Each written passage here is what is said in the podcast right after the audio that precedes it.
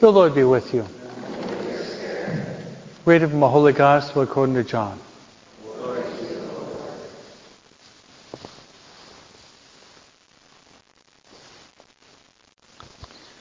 God so loved the world that he gave his only Son, so that everyone who believes in him might not perish, but might have eternal life. For God did not send his Son into the world to condemn the world, but that the world might be saved through him. Whoever believes in him will not be condemned. But whosoever does not believe has already been condemned because he has not believed in the way in the name of the only Son of God. The Gospel of the Lord.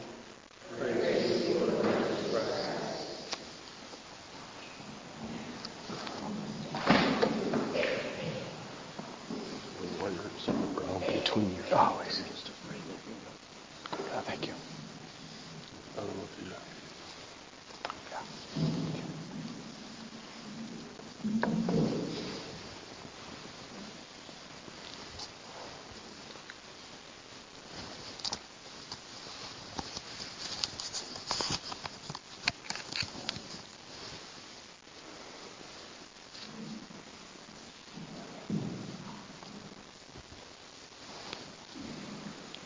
There's something wrong with the microphone and also with you, right? Common antiphon for my struggles with microphones. About 1600 years ago, there was a scholar that was taking a leisurely walk on the seashore. And he noticed something very interesting. There's a little boy that had a bucket or a pail, and he was rushing into the waves and filling his bucket with water. And he would splash the water on the sand. And the little boy was doing this back and forth, back and forth, back and forth. So this elderly man looked at this little boy and said to him, What are you doing? And he said, I'm trying to empty the ocean with my little bucket.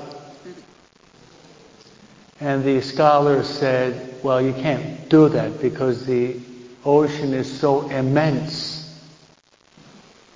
And the little boy was actually an angel, said, easier for me to empty the ocean with my little pail than for you to comprehend the mystery of the Blessed Trinity.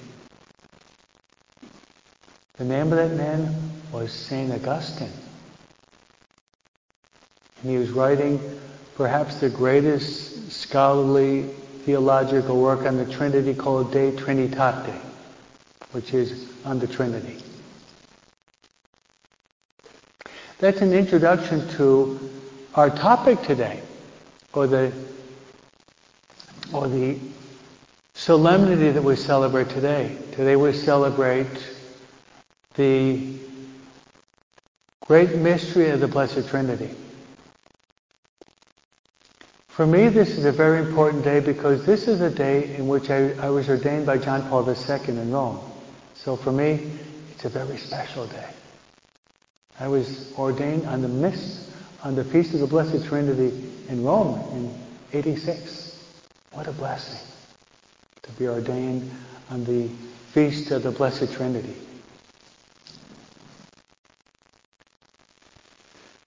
So that story sets the stage for the mystery. None of us will be able to comprehend the sublime, ineffable mystery of the Blessed Trinity. There's another doctor of the church, his name is Saint Anselm in his proslogium said that faith seeks understanding. Faith seeks understanding. And a mystery does not contradict reason, but it transcends reason. Got that? So a mystery does not contradict reason, but it transcends reason. You know why? Because our human intellect cannot comprehend the mind of God. But we have to try to understand what the Trinity is. That's why you have theological treatises written in the past 2,000 years. Augustine is probably the greatest. So, in my limited, my, my, my limited capacity as a human person, I'll try to explain it as best I can. Okay, we believe in one God, right? But there are three persons. And these three persons are the Father, the Son, and the Holy Spirit. So the Father is the first person in the Trinity, the Son is the second person in the Trinity, and the Holy Spirit is the third person in the Trinity. So you have three separate, distinct, but equal in nature. The theologians will attribute a specific attribute to each of the persons. The Father is the creator. The Son is the Redeemer, and the Holy Spirit is the sanctifier. And we attribute to God power of creation. We attribute to the Son wisdom. He's the Logos. We attribute to the Holy Spirit love. This is the way the theologians explain it. The Father loves the Son. And the Son loves the Father. And the Father generates the Son. You generated children when you became a mother, right? You generated them. But there was one point when you were, you were not a mother. When you were seven years old, you're not a mother. Okay? But when you were 31 or 25, you became a mother. Whereas in the case of God the Father, He always generated God the Son. He always generated God the Son. So the Father generates the Son and loves the Son. And the Son loves the Father. And the Holy Spirit is a mutual bond of love between the Father and the Son. St. Bernard, in his typical mystical poetic language, says the Holy Spirit is a mutual embrace between the Father and the Son, a mutual kiss between the Father and the Son. So I've given you a, a brief, simple, hopefully simple, catechetical explanation of the Trinity. Now, as teachers, we have to use what are called stories and analogies. So I'll give you a few analogies. The analogy is not the reality, but it's a comparison. Okay, for years, any of you have Irish blood here? Okay? The, the most famous example that has been used, and you probably learned this in catechism the first year, is that of St. Patrick. Some say that this was a myth. Whether or not it's a myth or not really doesn't matter. But we have the analogy of the three-leaf clover. So you've got one clover, but how many leaves? Hello? So we got one clover and three leaves. So in God we have one God and three persons. Yeah. That's one analogy. From mathematics, in equilateral, equilateral triangle. Remember learned that in geometry in seventh grade? So you got one triangle, right? But three equal angles. How about from chemistry? H2O. Yeah. What's H2O? so, what happens if you if you boil that? it becomes vapor, right? Then room temperature, how about if you freeze it? It's the same molecular content, but it's three different forms. Got it? Now I'm going to tell you one that only I can give.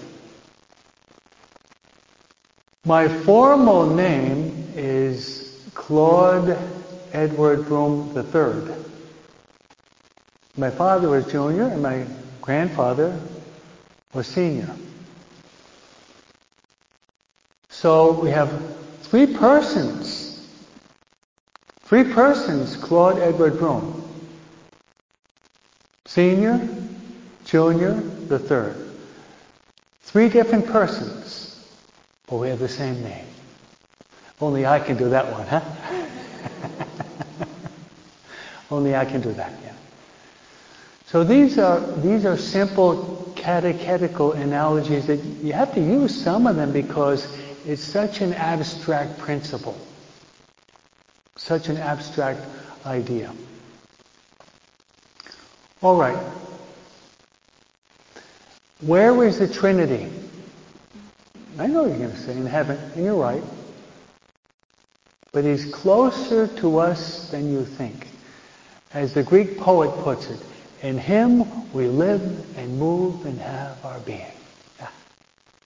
In him we live and move and have our being.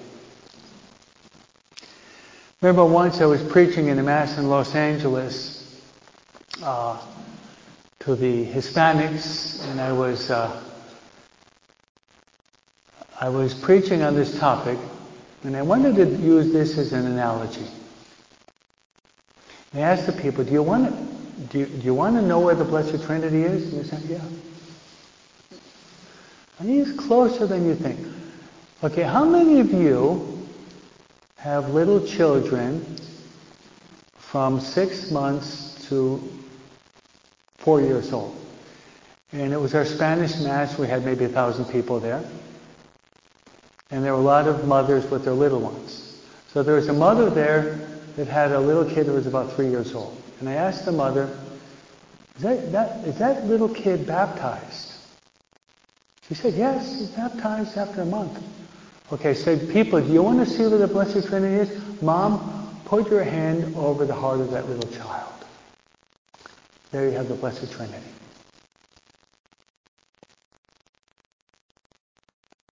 Are you baptized, any of you? Then they asked in the Mass, that little child is a living temple of the Trinity. There you have the Trinity, that little child.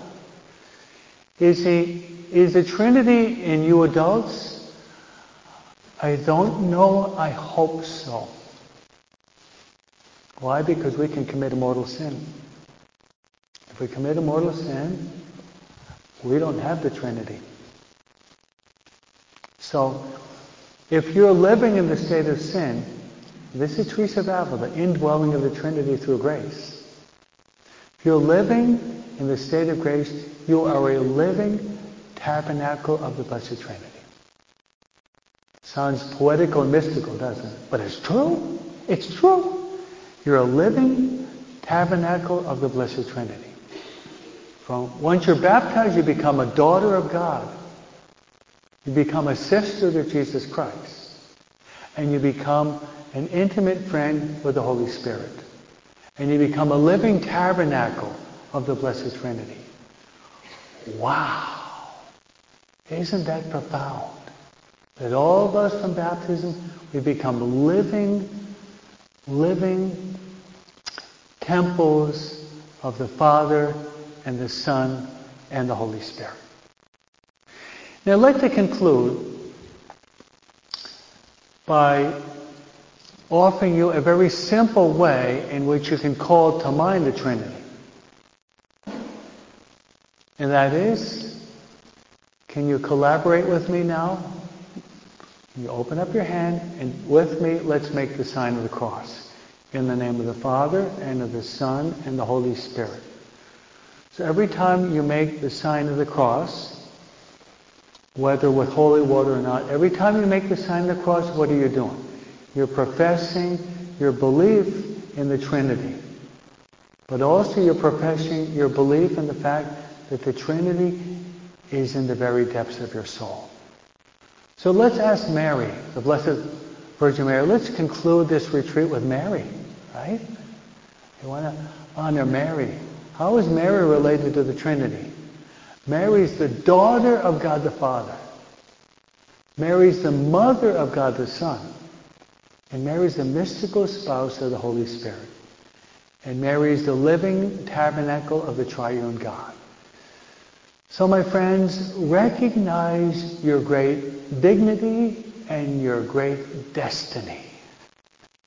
Your dignity, your, we're sons and daughters of God.